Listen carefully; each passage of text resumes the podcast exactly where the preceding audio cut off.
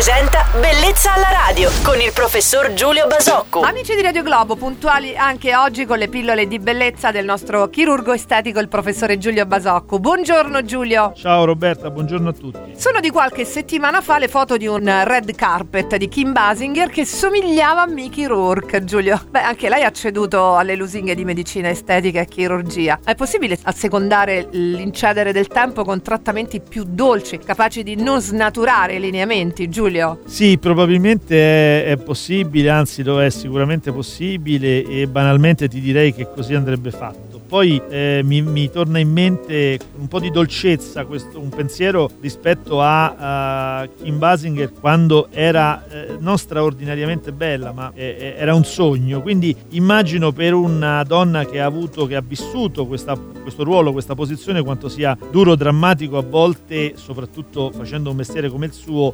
affrontare la, la vecchiaia, il, il perdere quella, quelle attenzioni che il mondo le ha dedicato, perché ripeto, la, me la ricordo come una donna straordinariamente bella. Ringrazio il professore Giulio Basocco per aver risposto alle mie curiosità di oggi. Risentirete il nostro chirurgo estetico domani mattina alla stessa ora qui su Radio Globo. Buon martedì Giulio! Ciao Roberta e buon martedì a tutti! Bellezza alla radio!